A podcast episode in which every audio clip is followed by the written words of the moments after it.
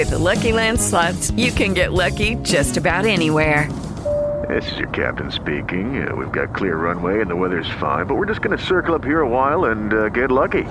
No, no, nothing like that. It's just these cash prizes add up quick. So I suggest you sit back, keep your tray table upright, and start getting lucky. Play for free at LuckyLandSlots.com. Are you feeling lucky? No purchase necessary. Void where prohibited by law. 18 plus terms and conditions apply. See website for details. This is a Gear Network production.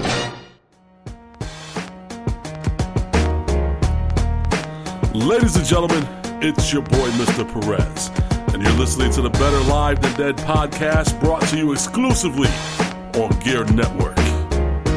Listen in. Hey, friends. It is episode number 70 of the Better Live Than Dead podcast. Episode 7 0. That's awesome. We're here today talking to you. It's, it's a morning, uh, Wednesday morning. It feels like a Thursday, but you know, unfortunately, it can only be Wednesday as of recording time. Uh, I am Ryan Wolf at WolfBLTD on Twitter. Joining me on the line is uh, Ms. Perez at MRLG Perez on the tweet bots. Good on, peoples. Ryan, how are you doing? I'm doing well. I'm finding I just found a spider sitting on the chair that I like to sit on, so I'm never going to sit in that chair again. Just throw that one in the garbage, I guess. Burn it down. You, I don't mess around, man. Like I don't like spiders. I don't, I don't mess with spiders. Like you do, you, you do you, man. I don't care. But yo, if you're gonna sit in my stuff, I'm just never doing that again. Yeah, but at least at least lose your chair in your house, and you're not like that lady about two months ago that made the news because a spider jumped on her, like fell on her shoulder while she was in her car, and she literally jumped out of her car while the car was running with her like ten year old son in the back seat. Well, that's just pure stupidity. That's like dumb ass, dumbass. And the, and the car crashed like into a bus. Like it was bad. Like, how stupid do you have to be to do that? Like, yeah, if a spider falls on you, slam on your brakes. Like, don't jump out your car, you stupid ass. Dude, literally jumped out the car. That's that's stupid. That is dumb. yeah, Well, hey, I I, I, want to I want to save the, the chatting for later because, like, I know, I know we discussed before the podcast, and we'll just put it out there now. We don't have much time today. Um, we were going to do this last night, but obviously, um, you, Lewis, were feeling a little under the weather. You still are, so I'm at least glad that you're here with us right now to to get this taken care of. But um, we'll try to get this podcast done as as quick as possible and get as as, as much good information in it for you. Cool. Let's do it. Now, starting off in Major League Soccer, we have the finals have been set for the MLS Cup. Last Sunday, FC Dallas Portland Timbers tied 2-2, which means Portland moves on 5 to 3. They'll make their first appearance in the MLS Cup. And the New York Red Bulls defeated the Columbus Crew 1 nothing, but as I said with aggregate scoring, Columbus had a 2-0 lead going in, so although Columbus or New York won 1 nothing, Columbus still moved on to the finals 2 to 1 uh, for their second ever appearance. They they showed up in 2008 and they won. So this Sunday, 4 p.m., December 6th on ESPN, you have the Columbus Crew versus the Portland Timbers for the MLS Cup. That should be a very fun matchup to watch for sure. Uh, moving over to the NBA, big big big news out of basketball this week. Kobe Bryant announces that he will retire following the season. Lewis, do you think it, he waited too long to retire, or do you feel that the time is right for Kobe to leave? Uh, you know, he might have waited a season too long, but you know, tw- 20, 24, 25 million dollars. I would probably stay another season too, but this is a good time to leave because he's been looking horrible, and he obviously listened to our podcast last week where we said he should retire, and he and he's taking our advice. Yeah, he he, wrote a nice poem too to, to tell people that he was quitting. I mean, I, I feel like if he didn't injure himself a couple years back, he probably would have retired then. But it seems to me because he's been hurt lately, he wants to go out on his own, on his own volition. He wants to be the guy that says, "I'm done," not have someone say, "Look, at you can't play anymore because your knees are shot, or you can't hit a jumper, you can't hit a three pointer." Um, Right. or, or someone someone's not saying we're going to cut you if you know, hey, we're going to cut you, or you're going to retire. You make the choice. It's him saying, you know what? The game has passed me by. I'm not as good as I once was, all that stuff. So we'll see. It'll be interesting. Oh, excuse me. To see how the season plays out. I'm assuming Kobe stays with the Lakers. Um, but I mean, if he starts to play good midseason and, and the trade deadline pops up and a team may want to use him, I mean, I would see why not. You know, it'd be crazy to see Kobe take a lesser role with another team. But if Kobe wants to win one more championship, you know, maybe he does that. Uh yeah, I don't see it happening. He's got No, I don't. I don't either. I, I think he'll Well- he'll stick with the Lakers. He'll he'll tough it out. He'll play the rest of the year, and then he'll retire a Laker. You know, he's one of the few individuals in in in in the NBA history that's really been able to say that he played his entire career with one team. Yeah, You know, he's the longest. He's the longest tenured basketball player with one franchise ever. Yeah, so so good for Kobe for that, and and you know, good luck in your future endeavors. Apparently, he Basketball wants to. Apparently, he wants to. Sorry, he wants to be a businessman outside of basketball. Someone who wants to be known for something other than basketball. So it'll be interesting to see what Kobe Bryant does once he leaves basketball. But I don't put it past him. I don't put it past him to, to become a, a very successful businessman. No, I wouldn't be surprised either. But I mean, it just shows. It goes to show that basketball, especially, is a young man's game. Once Yeah. you reach a certain period, you know, you just can't keep up with everyone else. Well, it doesn't matter how good you are. At some point in time, the game will pass you by. Exactly. It's kind of like what we see Exactly. with Peyton Manning. It's like what we see with Peyton Manning in the NFL, with Tiger Woods in golf. Um, you you see it, and then someone you know you know someone it's just going to pass them by, and like I said, you know they they have to make the tough decision to walk away. Time always wins. Now I'm going to ask you about Golden State, but first I want to let you know I'm going to need you to talk for a second. I have to go plug my computer in because uh, I forgot to before we started. But Golden Definitely State, don't want your battery to die. No, no, no, no. Golden State becomes the first NBA team in the history of the league to start off 16 and 0. As today, recording time on Wednesday, the 2nd of December. Happy December, by the way. 2nd of December, they sit at 19 and 0. Standing between them and 20 0, the Charlotte Hornets. First off, does Golden State go to 20 0? Second off, Lewis, how impressive has the start of the season been for the Golden State Warriors? Well, you know, when when they ended last year, they went on that run. They won the NBA championship, and they did it in pretty impressive fashion. Uh, to start off the season the way they have, as we said, it's an NBA record. They're 19 and 0. That's never happened before in the history of the NBA. Uh, they just look like a team on a mission. They're probably, if things, if they can stay healthy, if things keep going the way they're going, uh, they might win a second NBA championship this year. While the Cavaliers still look like they may be the team to beat the East, uh, they're not going to beat this team. Uh, and when they play against the Hornets, uh, they're they're going to go to twenty and zero. I mean, there's just no doubt about it. Charlotte doesn't have the manpower to stop them. Of course, they they did have a scare the other night when they almost lost, but they were able to pull it out in the last couple of minutes. Uh, so the start by Golden State is just unprecedented, and, Well, and they're the new Showtime on, on the, in California. I mean, that's the team you want to see. right now all, all, of, all of the wins yeah all of the wins are going to steve kerr. So luke walton like luke walton was named coach of the month with a 0 and 0 record but obviously he's 19 and 0 in the month. Uh, that's that's kind of funny. But because it's, it's, it's a technicality because steve kerr is available for i believe uh, after practices and something like that like practices and something else he's getting he's getting credited with the victories but Luke Walton definitely has opened up some eyes in his in his coaching tenure with this team. Right. No, I mean, what's been going on is super duper impressive. I'm just trying to get I'm trying to get exactly why exactly why um what the what the rule is. Uh, I guess it does it not say here. Curry looks like he's the best player in the league right now.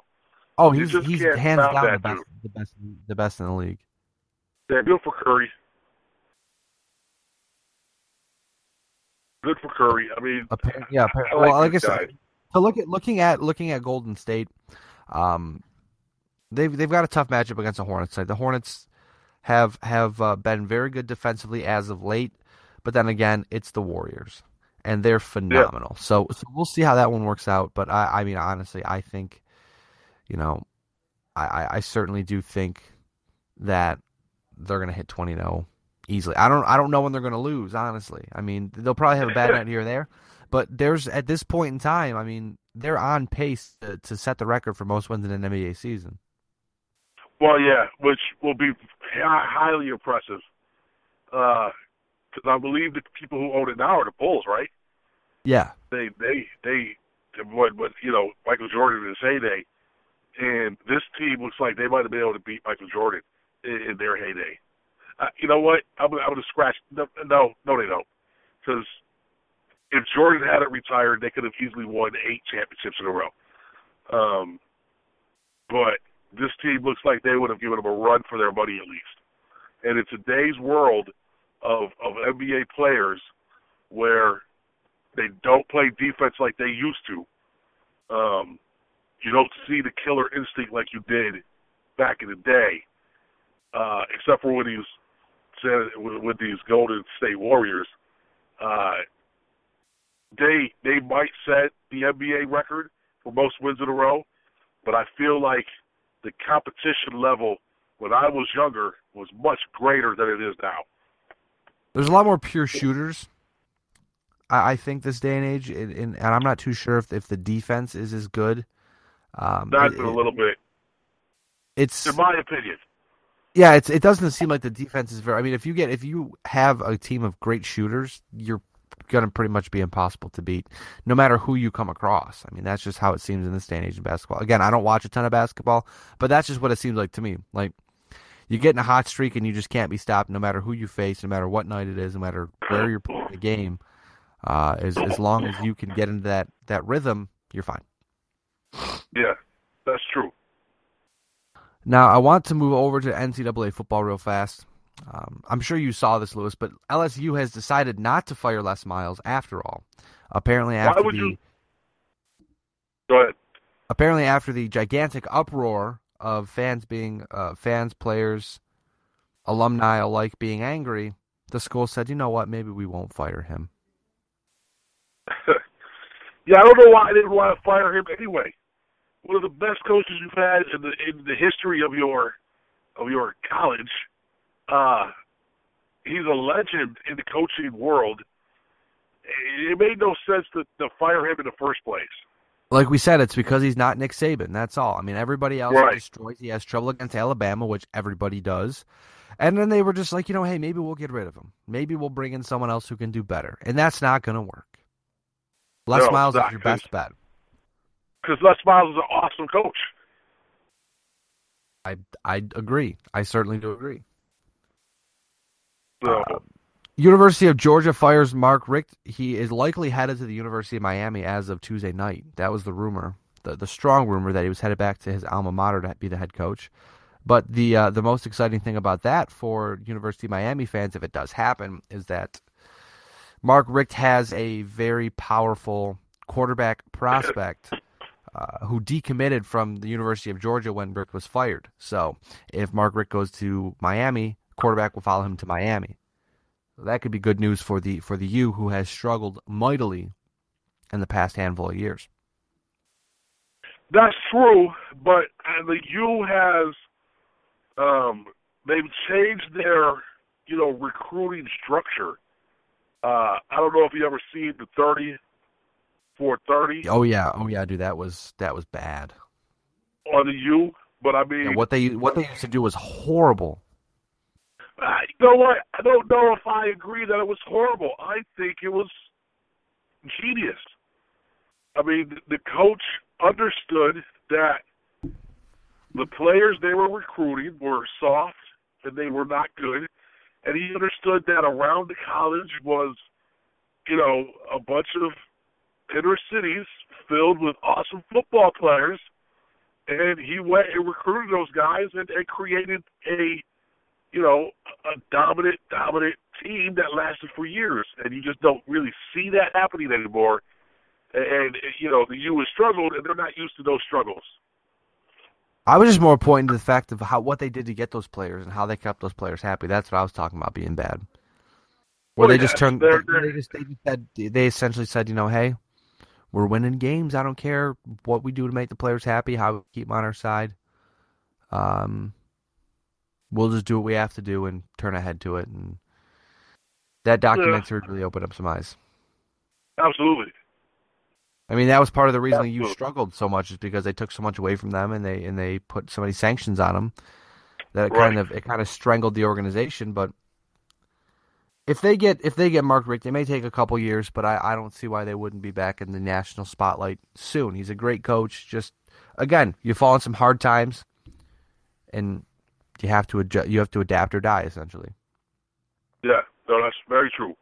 Also, last thing, big news out of USC this week. They promote interim head coach Clay Helton to full time status. So apparently, uh, USC was very interested in, in, in Chip Kelly, but USC got in touch with a couple ex Trojans that played with Chip, poor Chip Kelly on the Eagles, and they did not speak very highly of Chip Kelly, apparently, which in turn led to this decision to make the interim head coach full time head coach. Now, I'm not sure if that's totally true because you know the internet is full of lies and half truths, but it would make Not sense. the internet. It would make sense. I mean, it, that's something where you look at the rumor mill and you're like, you know, Chip Kelly is probably done in in Philadelphia after this year. Um, is he going to go back to school? Well, right now, all the schools he would go to, USC, LSU, are patched up. Um, I mean, at this point, it's funny because remember who Chip Kelly wanted so bad in the draft last year? Who do you want? Marcus Mariota. What coaching job is wide open right now? Tennessee. Tennessee. So most likely, I'm guessing, uh, Chip Kelly is going to be the next head coach of the Tennessee Titans. Yeah, I, I'm I'm guessing that's my, that's that's. I saw the dots connected on the internet on, on Twitter a couple weeks ago or a couple days ago. Sorry, and uh, it makes too much sense to ignore. Like if Chip Kelly gets fired, which again I, I'm quite certain he's going to. We'll talk about that in just a little bit, but that could be a spot where he ends up. But anyways, USC has a new head coach. Um, and that's big for them. Now let's move over to the National Hockey League. Two two news updates on some goaltender injuries. First off, uh, Montreal goaltender Carey Price suffers a setback. He came back and got hurt again. Uh, lower body injury. He's out a minimum of six weeks. He reportedly had knee surgery, uh, a scope on his knee on Monday, which is not good news. But from what I gather, it was an injury uh, caused by uh, a mishap in a warm up where he stepped on a hockey puck and he played and the injury just got worse and worse and worse to the point where he couldn't play, sat out some time, thought he was healthy, came back and re-aggravated the injury. So he'll be out a while, but the Canadiens' hot start should help them, allow them to coast if they do fall back to earth without Carey Price and net. Um, but besides that, I mean, it's it's it's it's a tough tough break for the Canadiens, but maybe if anything, it'll keep Carey Price fresh. So when when the playoffs roll around, um, the Canadiens aren't beat to absolute crap like they usually are. That's true. Yeah, they're very the Canadians are very good at being good during the regular season, but when the playoffs roll around, they're just they're just a tire fire, and that's that's kind of been their mo the past couple of years, and uh, which is weird for a, a franchise that's been so successful as the Canadiens. But I digress. Uh, yeah, yeah. One one last Go thing before before we move to baseball.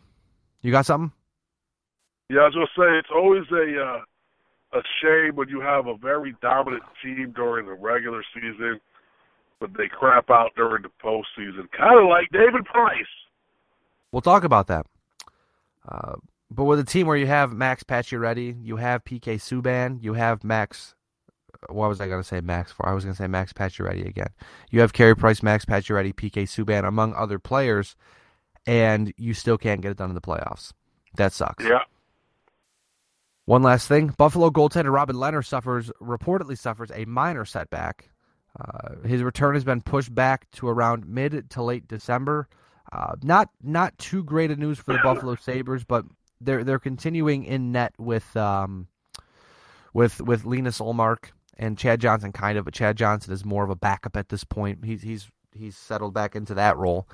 Uh, I mean, once once Lehner returns, as long as Lehner is effective, it's his team. Uh, will end up back in Rochester where he'll continue to develop. But if Ullmark continues to develop the, the rate he's developing right now, uh, he could be challenging for the starter position next year, the year after. Um, I mean, he got he kind of got pushed into a tough spot this year. Uh, he he had come off of double hip surgery in the off season. Had only he'd never played a, uh, as many games as he's played this season is how many he's played in North America in his career. So it's it's a different game, different style to get used to. But he's played very well for for a young kid. Uh, so so we'll see how that one works out. But like I said, Lehner's in a boot again, uh, working on coming back from his high ankle sprain. Uh, like they say, man, high ankle sprains they're they're nasty injuries. You know, it's people think that it's yes, they are. They think it's just a simple, oh, I rolled my ankle, I'm going to be fine in a couple weeks with some rest and relaxation. It doesn't work like that. No. Now let's talk some baseball. Let's do it. We're we're, we're making progress to this podcast very quickly. We're about 20 minutes in, and we've got two things left: baseball and football. But first, Major League Baseball. Some big news this week. First off, they're saying in 2017 a regular season major league game could be played in England. Really? That would be interesting because I'm not sure where they would play. I don't know, but they would play in England nonetheless. That would be. What if they prefer like one of the cricket stadiums to? They they probably would do that. That's what they did in Australia. They took a cricket stadium and, and turned it into a Major League Baseball stadium for a couple games, and it looked really yeah, cool. I mean, it was pretty cool. It's nice that it'll be in England because England is only six hours ahead. Where Australia, it was like you had to wake up at four a.m. for right. a three p.m. start the day after. It's just it's way too confusing for me. the Houston Astros deal Jed Lowrie back to the Oakland Athletics, where he played for a handful of years. Interesting move, but Lowrie kind of fell out of sorts when he got injured in Houston, and he's been passed over by other players. So obviously they, they have no use for him. Send him somewhere that, to a team that needs him, and Oakland right. certainly could use him. That's for sure. Uh, Detroit makes the big move of the the first big move, I should say, of the offseason by signing pitcher Jordan Zimmermann to a six year contract. Now, I didn't I didn't expect Zimmermann to sign in Detroit, but you know a team that needs better pitching, that needs to get better all around because they, they struggled last year with ineffectiveness and injuries. Zimmermann should bring a little more stability to that rotation. Um, I mean, obviously, if Verlander's better next year, which that may not happen, but if Verlander's better next year, your team is going to be better no matter what. Um, a healthy Victor Martinez, a healthy Miguel Cabrera, coupled with a very, very good Jordan Zimmermann. I mean, he was a little cheaper. That's a dangerous, uh, it's a dangerous rotation. Well, it's a dangerous rotation, but it's also a very tough division. So they need the pitching. I mean, because you've got the Twins who almost they messed around and almost made the playoffs last year. You have the Royals, who are your defending World Series champion, been to two World Series in a row, and then you have the Tigers. So it's not a very it's not a very easy division, no. but it can be had if, if the price is right. If if you can if you can do the right things and, and get timely hitting, timely pitching, effective pitching, effective hitting, all that stuff, you should be able to take that division. But then again, like I said, you might be playing for a wild card spot. Right. It all depends on how, how Kansas City plays. Exactly. I mean, at this point, it is their division. You have to say. But yeah, big move by Detroit picking up Jordan. I thought Zimmermann would have ended up in Boston or in, in Chicago, but uh, apparently those two teams did not want to pay the price for Zimmermann, which I get it. I get it. Um, speaking of making pretty darn good cheddar. Yeah, absolutely. Speaking of Boston, they signed outfielder Chris Young um, of the Yankees. Now, the interesting thing about this is that Chris Young is a right-handed batter who has a WOBA of 496 when pulling the ball. Now the thing about Chris Young is he loves to pull the ball, and uh, there there just so happens to be a 37 foot wall in left field that he can play uh, play Pepper with. 82, 81 games this 81 games a season. You know, I mean, he's not going to play a lot. I don't think. I mean, he'll probably you know play 60, 70 games, but I, I don't know if it's going to be a, a strict platoon in left field or if he's just going to be the fourth outfielder. But I would assume that you know against lefties because he, he he's statistically good against lefties. I'm sure he'll see a lot of playing time, um, and at Fenway Park, he'll probably see a lot of playing time as well. Right. I mean, he's shown he's shown a penchant for being able to put some put some pop into a, into the ball. He's just struggled a lot as of late uh, in the past couple seasons to, to regain his form. I mean, he's get, been getting better, but I feel like if you get a a, a smart manager like John Farrell who can can manage it, try to manage it at least, uh, it it may do him well. It's not a bad pickup. When you look at the the fancy stats, when you look at the fancy stats, it makes sense. I mean, you pick a guy up because he's he mashes left-handed pitching, and he's a right-handed batter who mashes left-handed pitching. So there, that right there, you're thinking, okay, a right-handed pitch, a right-handed batter who crushes left-handed pitching at Fenway Park, that's a plus. Plus a guy who Right. has a penchant for pulling the ball. So a right-handed batter who crushes left-handed pitching and loves to pull. I mean, a lot of people Yeah, are saying not- he's he's. I mean, we we heard it a lot with Adrian Gonzalez, where they say he's the perfect Fenway hitter, but this guy may be the perfect made for Fenway hitter. Right. Now, you want to talk about the other pickup that uh, Boston Oh, we're, wait, we're waiting for that. We're waiting for that. We still got some more news to talk about. That's the last thing we're going to talk Okay. about in baseball. Okay. We're going to let that stew a little. All right. The Miami Marlins are looking for a hitting coach. Not sure if you heard about this, Lewis. And apparently they're considering Barry Bonds and may consider and may actually offer Barry Bonds a job. I did hear that. How weird would it be to see Barry Bonds in the Miami Marlins uniforms? That'd be very weird. But I mean, it, you know, I'm sure he'd be happy to be back in the league.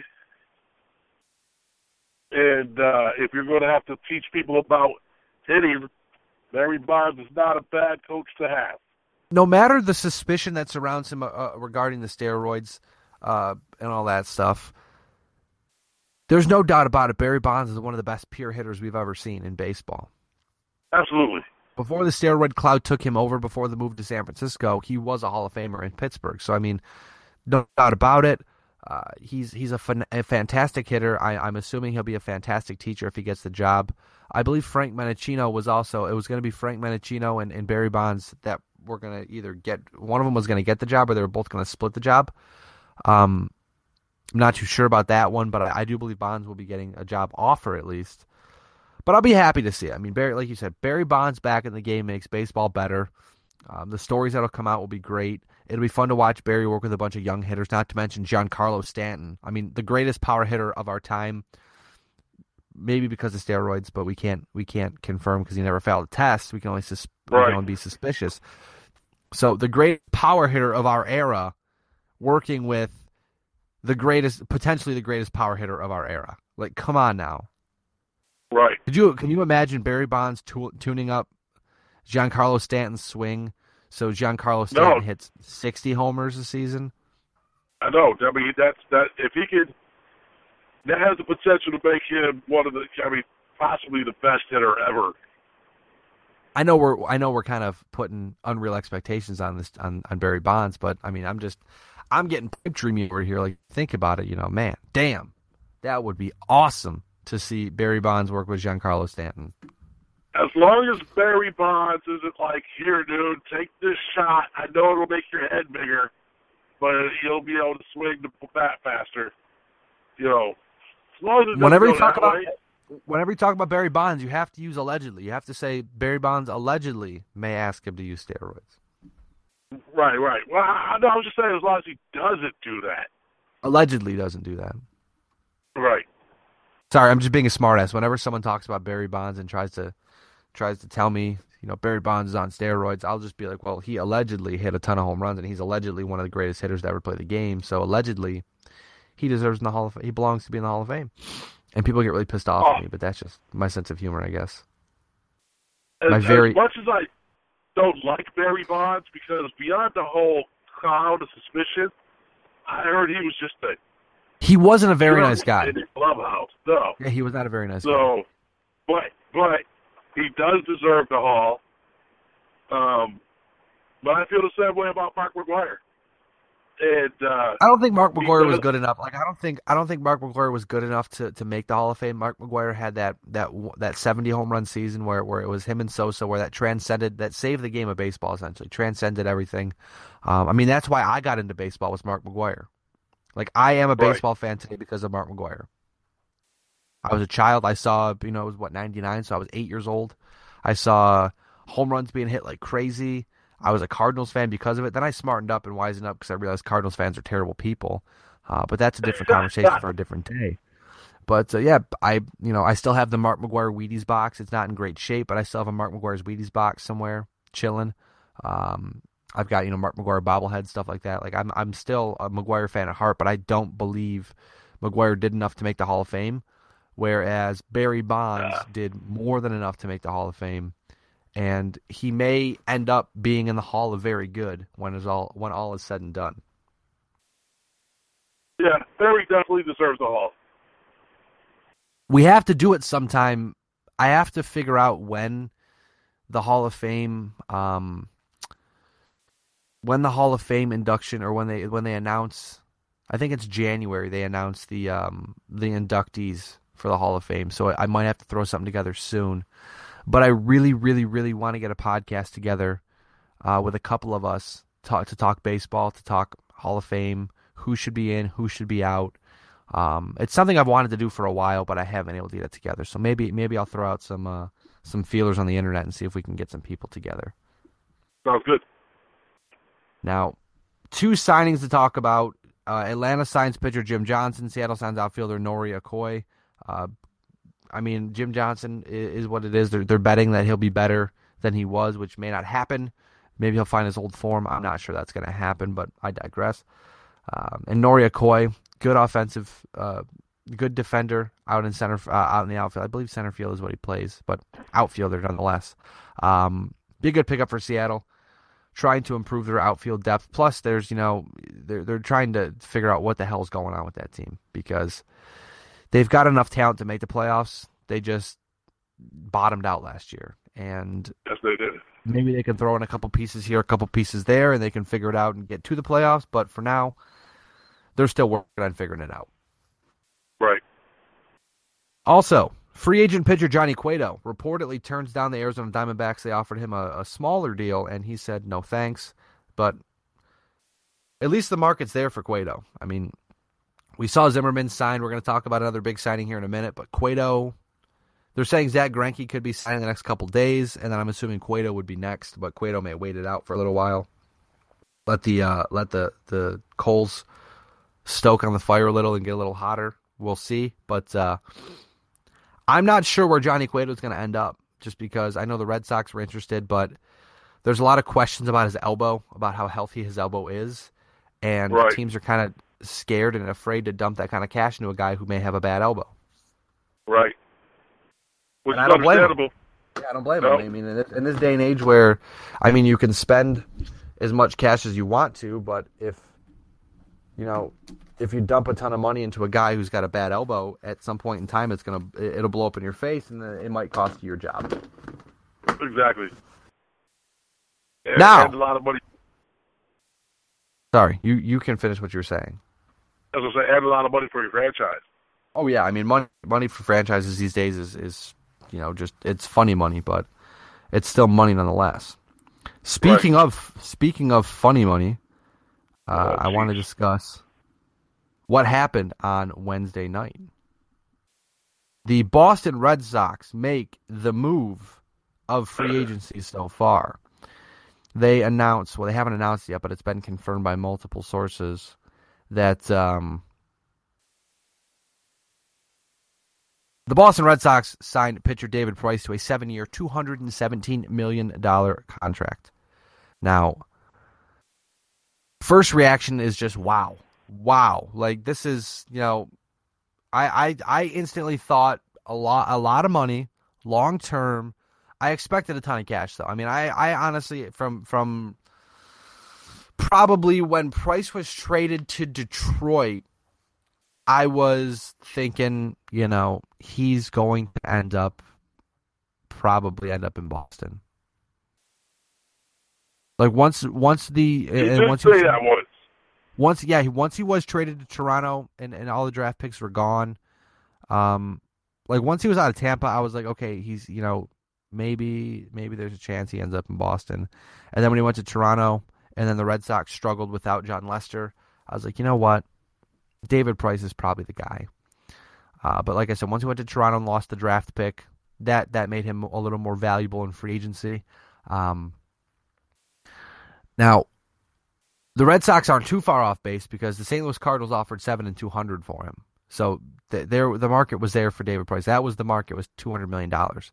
But the thing I like about the deal is there's an opt out after three years, and we all know in baseball with an opt out, it's either you're really bad and we're not going to pay you anymore, or you're better than expected, so we're going to have to pay you more. Right. Either, way, you're out of it after three years. So a 33 year old pitcher, the Red Sox may not be inclined to spend 40, 30, 40 million dollars a year on a 33 year old pitcher where someone else might. Or if David Price struggles and goes, you know, say say he pitches 500 the next three years and, and has like a four ERA, so they might be able to get him back for those next four years at a discounted rate because he was not good. Right. Either way, I think it was a very it's a very shrewd move for the new the new management for Dave Dem- but I, I feel like it was the right move that had to be made because you're not going to be able to acquire a pitcher like David Price without giving up the farm. And at this point in time, the Red Sox are still trying to keep a hold on their valuable prospects and to develop them to hopefully have them come up to Boston and replace current guys. Yeah, I mean, you know, good for Boston. That's to me, that's a lot of money to spend on a guy who can't win in the playoffs. So it may work out for Boston since they haven't been making the playoffs. That's a very, very tightrope of narrative that you're walking on right now. You do realize that, right, Lewis? I'm just saying, but you know, did they make the playoffs last year? No, but they they've been terrible. They've been besides winning the World Series, they've been horrible. But that's why they make a move Right. like this because they let Jon Lester walk, which looking back on it, that was probably a mistake. I'm sure if they Yeah. could have redone last offseason, they would have paid the cash for Jon Lester to stay. Would Right. it have made them any better last year? I'm not too sure. But the problem with the Boston Red Sox has just been ineffectiveness. They put their their eggs in a they put their eggs in a basket. They put their eggs in the Rick Porcello, Wade Miley basket, and nothing came of it. I mean, Wade Miley didn't pitch terrible last year. Rick Porcello was terrible the first half of the year. Clay Buchholz was terrible the first month of the year, and then got super healthy or was super good, and then his health was like, yeah, we're gonna be shitty again. Which that's Clay Buchholz in a nutshell. He pitches great, Right. he gets hurt. Um, Right. the Red Sox invested a ton of money in Rick Porcello, uh, which might that come back to bite them in the ass? Absolutely. But in this day and age where power pitching is what you need to win in baseball, uh, I mean, Rick Porcello was a power pitcher, besides last year where he was kind of finessing things, which is really odd. But um, Rick Porcello, a, a rotation of David Price, Rick Porcello, Clay Buchholz, uh, maybe Wade Miley and Eduardo Rodriguez. That's not too bad. Or Eduardo Rodriguez is your four, Wade Miley is your five. That's not bad at all. I mean, it's Uh, that, if that's not bad at all. If they do their let job, ask you a question. it's not bad. But let me ask you a question. Absolutely, What's David Price's record in the postseason? it's not good. It's zero and eight. But I don't think it's so much David Price as it is just what he decides to throw. He was So winning if you his last start for the Toronto Blue Jays in the postseason this year, and he collapsed in that game. He's zero and eight in the postseason. I understand. He's been to the World Series and has not been able to win a game. I understand. That's, That's the risk a you got. It's a risk you have to take. I'm saying that's a lot of money to spend on someone who chokes under pressure. And I decided to look into it because obviously now I have to defend it because he's on my side. Uh, but But from, from what I was, from, from what I was gathering is that it's not so much he's a bad pitcher or he's unlucky. It's just his pitch selection is not as good as it could be, and the pitches he is throwing, he's not getting any movement on them. So everything is just sitting flat or not in the right spot, which obviously we all know what that means. Right, if which you, has happened. If you, well, yeah, if you can't locate your pitches, and it, it, it right. maybe it's maybe it's a, a, an effect of who he's playing with, or who his catcher may be, or who his manager may be. We don't know. We'll right. find out. Which, I mean, because if the Red Sox, I understand.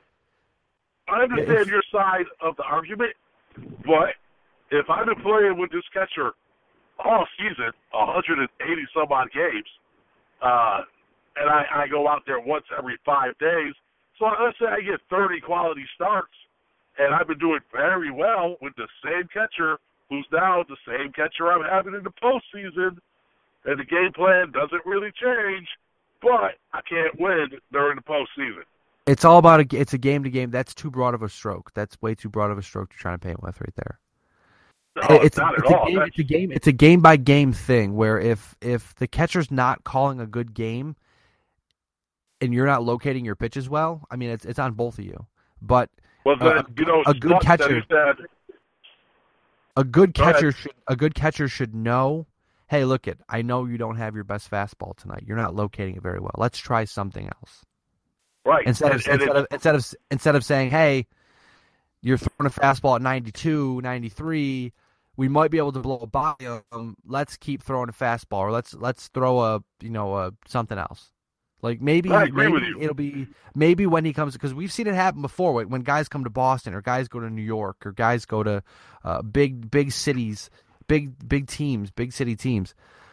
They change the philosophy. And if there's one thing about the Red Sox I've I've known and come to love, it's the fact that they've been able to bring guys in and say, "Look, it, this is what you used to do." While we like that and we're going to use that, we're going to kind of push it to the side and do something else and make you more effective. So, I I would be surprised if we don't see David Price throwing more off speed stuff, trying to trying to change the the sight lines, trying to confuse batters a little more because he's still a very very very very good pitcher. We saw that in the in the last quarter third of the season when he was with Detroit, when he was with Toronto. Um, but I almost feel like sometimes teams being managers and being catchers and, and stuff, it may fall in love with the fact that David Price is such a strong pitcher that when it comes to the postseason, you and I both know, Lewis, like, yeah, power pitching's nice in the postseason, but if you're not able to power pitch, you have to finesse. And if you can't finesse it, you're screwed because you're just going to get blown up. And and then those games last year with David Price with the Blue Jays, that's what it looked like what happened. Price was able to overpower the Royals, and then once they picked up on what was happening, instead of trying to change it up, David Price was like, I'm just going to continue to try to power it by you, and he was getting lit up. And that's exactly what happened. You know, I just think it's incredible that, you know, if it's a combination of both the pitcher and the catcher, that they were both tremendous during the regular season, but once they get to the postseason, now they really suck. We all, and we all know too. We all know too that the postseason is a different kind of monster. Although that same catcher's doing really well with the other pitchers. Like I said, man, it's a it's a case by case basis. It's a pitcher by ca- it's a pitcher catcher thing. You'd be Yeah, surprised. well- There's there it's crazy. It's crazy how Clayton Kershaw can pitch real well with a catcher, but then the next guy shows up and he's a pile of garbage. I'm it just just all, it, it all depends on it all depends on what kind of game you're having, uh, what you can throw, how effective you can throw, what kind of game the catcher's calling, what kind of game the other team's having. There's a lot of there's a lot of variables. a lot of variables. I, So I we're trying- we're- we're- agree. in in the sake of in the sake for the sake of time, we're trying to paint with a very broad stroke, but I get what you're saying, but you also have to understand in 2015, this is the price you pay for admission. You have to pay a ton of cash if you want an ace. And aces don't grow on trees. And I agree.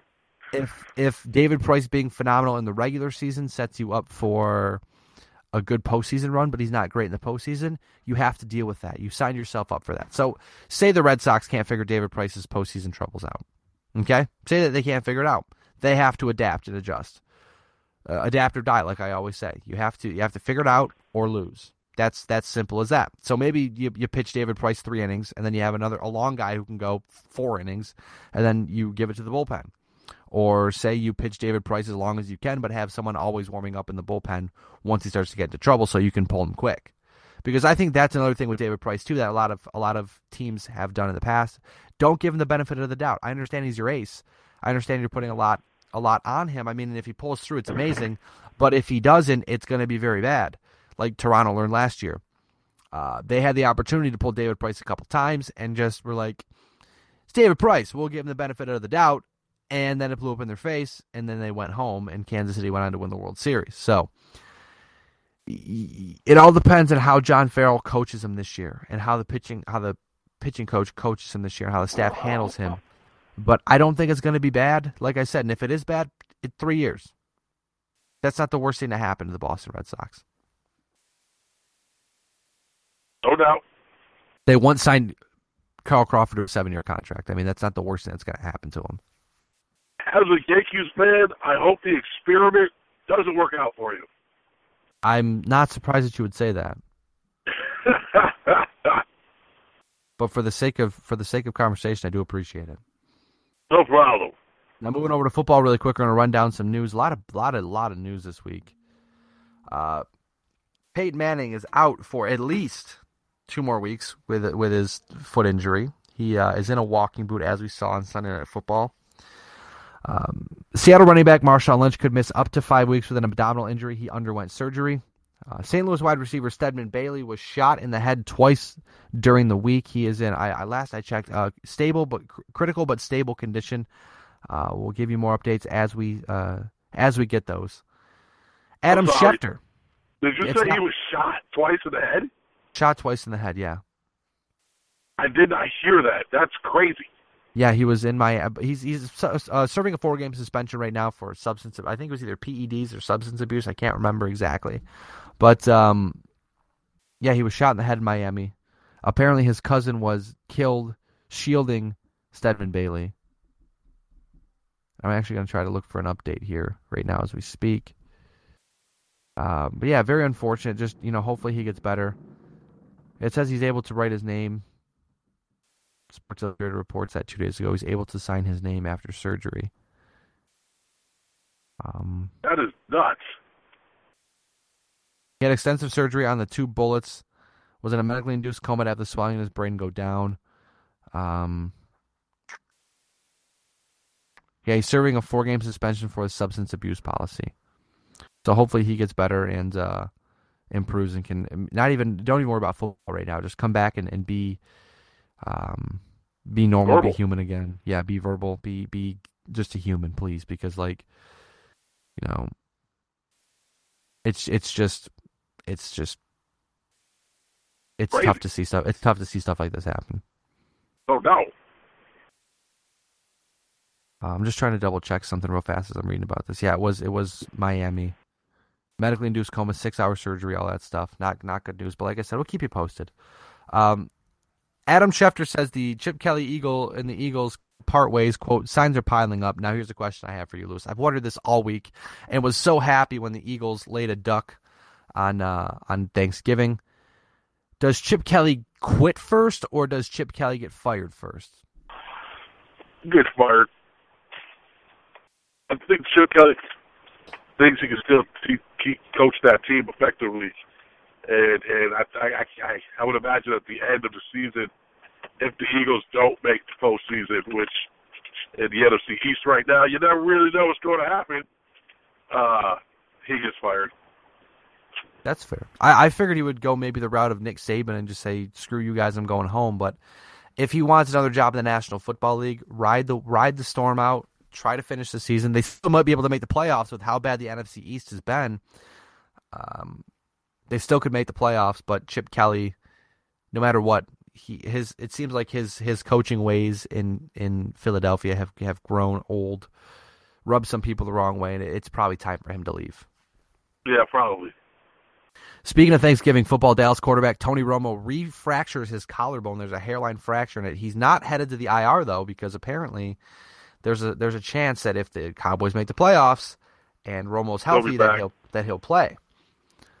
And the Cowboys still could make the playoffs. I thought it was I thought that loss against the Panthers would eliminate them, but at three and eight, They're only two games back in the division. I mean, there's only five weeks left Right. of football. They need a ton, a ton, a ton of help, but they can still make it happen. Yes, they can, which is crazy. Buffalo defensive tackle Kyle Williams to the injured reserve, uh, out for the season with a knee injury. There's talks that he could be a cap casualty this offseason. It would save the Bills roughly $5 million if they cut him. Um, another Williams, Mario Williams, probably will be cut or restructured because he, he'll save the Bills $12 million if they cut him or restructure his contract, depending. Um, Seattle tight end Jimmy Graham out for the year with a torn patellar tendon in his knee. Uh, he should be back next season, no problem. New England tight end Rob Gronkowski has a knee sprain and a bone bruise. What originally looked like a devastating knee injury to Rob Gronkowski turns out to be just a slightly minor issue. Um, there's probably some some tearing of the of the ligament in the knee or some cartilage in the knee because obviously a sprain is a tear, but the bone bruise is probably gonna be the worst part about it because those those are nasty and it takes some time to heal. He's week to week right now, but they do expect him to return relatively soon. Um, that would have been a huge loss for the New England Patriots if they lost Rob Gronkowski. That's a true story. I mean, they've already lost They're Dion Lewis. They've, they've lost they've lost a couple wide receivers. They've lost some defenders. To lose your number one pass catcher, Right. I mean, they, they lost. We we'll talk about it in a minute, but they they lost their first game of the season in overtime. Uh, but you know, the Patriots are still the team to beat in the AFC. That's true. Actually, Arizona- Brian, I hate to do this to you, but you may have to finish the podcast on your own. I have to uh, get out of the car and go vomit. All right, can you just tell me really quick who do you have? Kansas City, I'm sorry, Kansas City or what? What? Oakland. You never gave me a, a pick for that. Oh, I did it, Kansas City. All right, sounds good. You can go puke. I'm sorry about that, man. It's okay. I hope you feel better. Thanks, bro. Later. Bye. Bye. Okay. Two last news stories before we move over to the pick'em section of the week. Arizona running back Chris Johnson fractured his tibia. Oh yeah.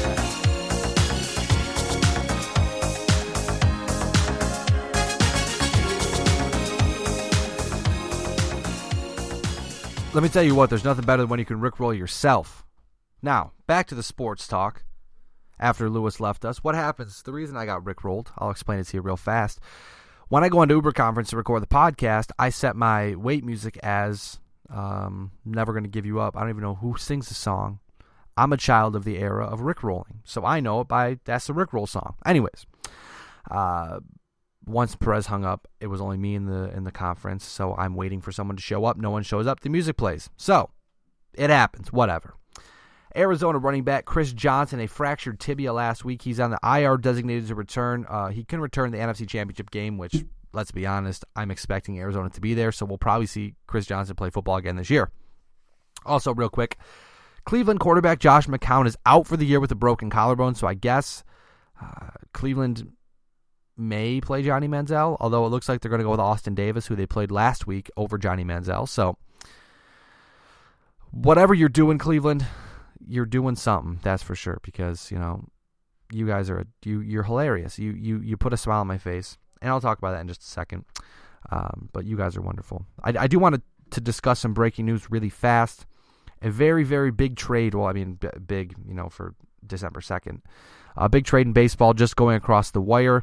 Padres send first baseman Yonder Alonso and left-handed pitcher Marc Rzepczynski to the Oakland Athletics for left-handed pitcher Drew, Drew Pomeranz and minor league pitcher Jose Torres. So our first kind of big deal of the offseason. Uh, also, Bob Geren leaves the New York Mets to head to the Los Angeles Dodgers to be their bench coach uh, for Dave Roberts and Gabe Kapler, who was a, a reported finalist for the job, is also expected to head over to that coaching staff as well. He is the farm director, I believe, at this point in time. Um, now, looking back at last week, week 12 pick'ems, before we move to week 13, uh, was a wasn't a very good week for. I mean, John had a great week. John went 10 and six. I went nine and seven. Lewis went seven and nine. My record, I lead uh, 106 to 70, 106 and 70 to 103 73 for Lewis, and John has 96 wins and 78 losses in the pick'em section. Now, we didn't expect Green Bay to lose. That was across the board bad. Um, surprised New Orleans got blown up by Houston, but Houston is a good football team these days, and they're in the playoffs at this point in time. Um, didn't expect Washington to beat the Giants, but they did. Um, I jokingly, as you know from last week, I'm stupid and I stayed in the Bills bandwagon for too long, and I continue to do that. But you, you know, I, I guess fool me once, shame on me. Fool me twice, I'm just a stupid Bills fan. So. Jacksonville lost to San Diego. San Diego's a, a weird football team. They're they're very good at quarterback with Phil Rivers, but everything else is kind of meh. And Jacksonville has been okay. And Jacksonville did not show up, and San Diego beat them. Uh, we all picked New England to beat Denver, and Denver beat New England, which we, we discussed that. And Cleveland losing to Baltimore. The fun part about that one is we all picked Cleveland to win, and Cleveland almost did win, except the Browns decided to Brown. The Browns Browns gonna Brown, I guess essentially is the way to put it. Um, they go to kick a game-winning field goal, and it's blocked and returned for a touchdown. So it is a walk-off, blocked field goal return for a touchdown. And if you have the internet or are on Twitter well, you should have the internet if you're listening to this podcast, but if you get a chance, just go Google Sad Browns fan or go go check a Twitter search Sad Browns fan. You'll find some wonderful, wonderful videos of sad, depressed Browns fans tearing their clothes off, yelling, screaming, being angry about the fact that they're Browns fans. And while it's hard to feel bad about them at that point, um, I mean, the Browns Browns fans are going to Browns. I guess, like I said, Browns Browns the Browns are going to Brown. That's all I can say about that. Moving over to week 13 now, a couple we have three games that we don't agree on. Uh, Lewis and I have the Giants. John has the Jets. Lewis and I have the Bills. John has the Texans, which I almost went Houston on this one, but you know what? If I'm going to go down, I'm going to go down with the ship. Why not, right? And uh, Dallas, Lewis and I have Dallas over Washington, and John has Washington. So we'll be back to discuss that more next week going to wrap this bad boy up pretty quickly because it's only me and I don't want to talk anymore. So that's a surprise. I know. Watch out. I like to talk and I don't want to talk anymore. Just back off. Anyways, uh, I want to say thank you to Lewis for, for joining me this week uh, under the weather, as he mentioned, throwing up, um, getting off the podcast to throw up. Hopefully he feels better. He is at MRLG, MRLG Perez on Twitter, Instagram, all the social media platforms. I am Ryan Wolf at uh, at WolfBLTD on Twitter. Check out BLTDSports.com. A real good piece this week about Rex Ryan and, and how this season has gone belly up from the crazy expectations in the offseason. I, I hope you would check it out and, and enjoy it. Let me know what you think. Uh, also, endless Buffalo Sabres coverage. Uh, you can follow us on Twitter at BLTD Sports, Facebook.com backslash BLTD Podcast. Also, check out GearNetwork.com for the latest on Get Ready America and all the other podcasts at Gear Network. Uh, does give to us. So, with that being said, uh, again, I am Ryan Wolf. We are better live than dead. You are not. We will see you same time, same place next week, my friends. Thanks again for joining us. Have a good weekend.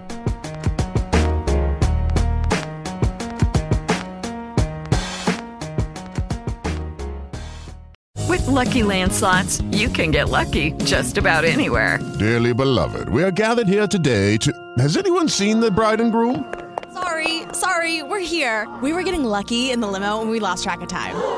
No, Lucky Land Casino, with cash prizes that add up quicker than a guest registry. In that case, I pronounce you lucky. Play for free at LuckyLandSlots.com. Daily bonuses are waiting. No purchase necessary. Void where prohibited by law. 18 plus. Terms and conditions apply. See website for details.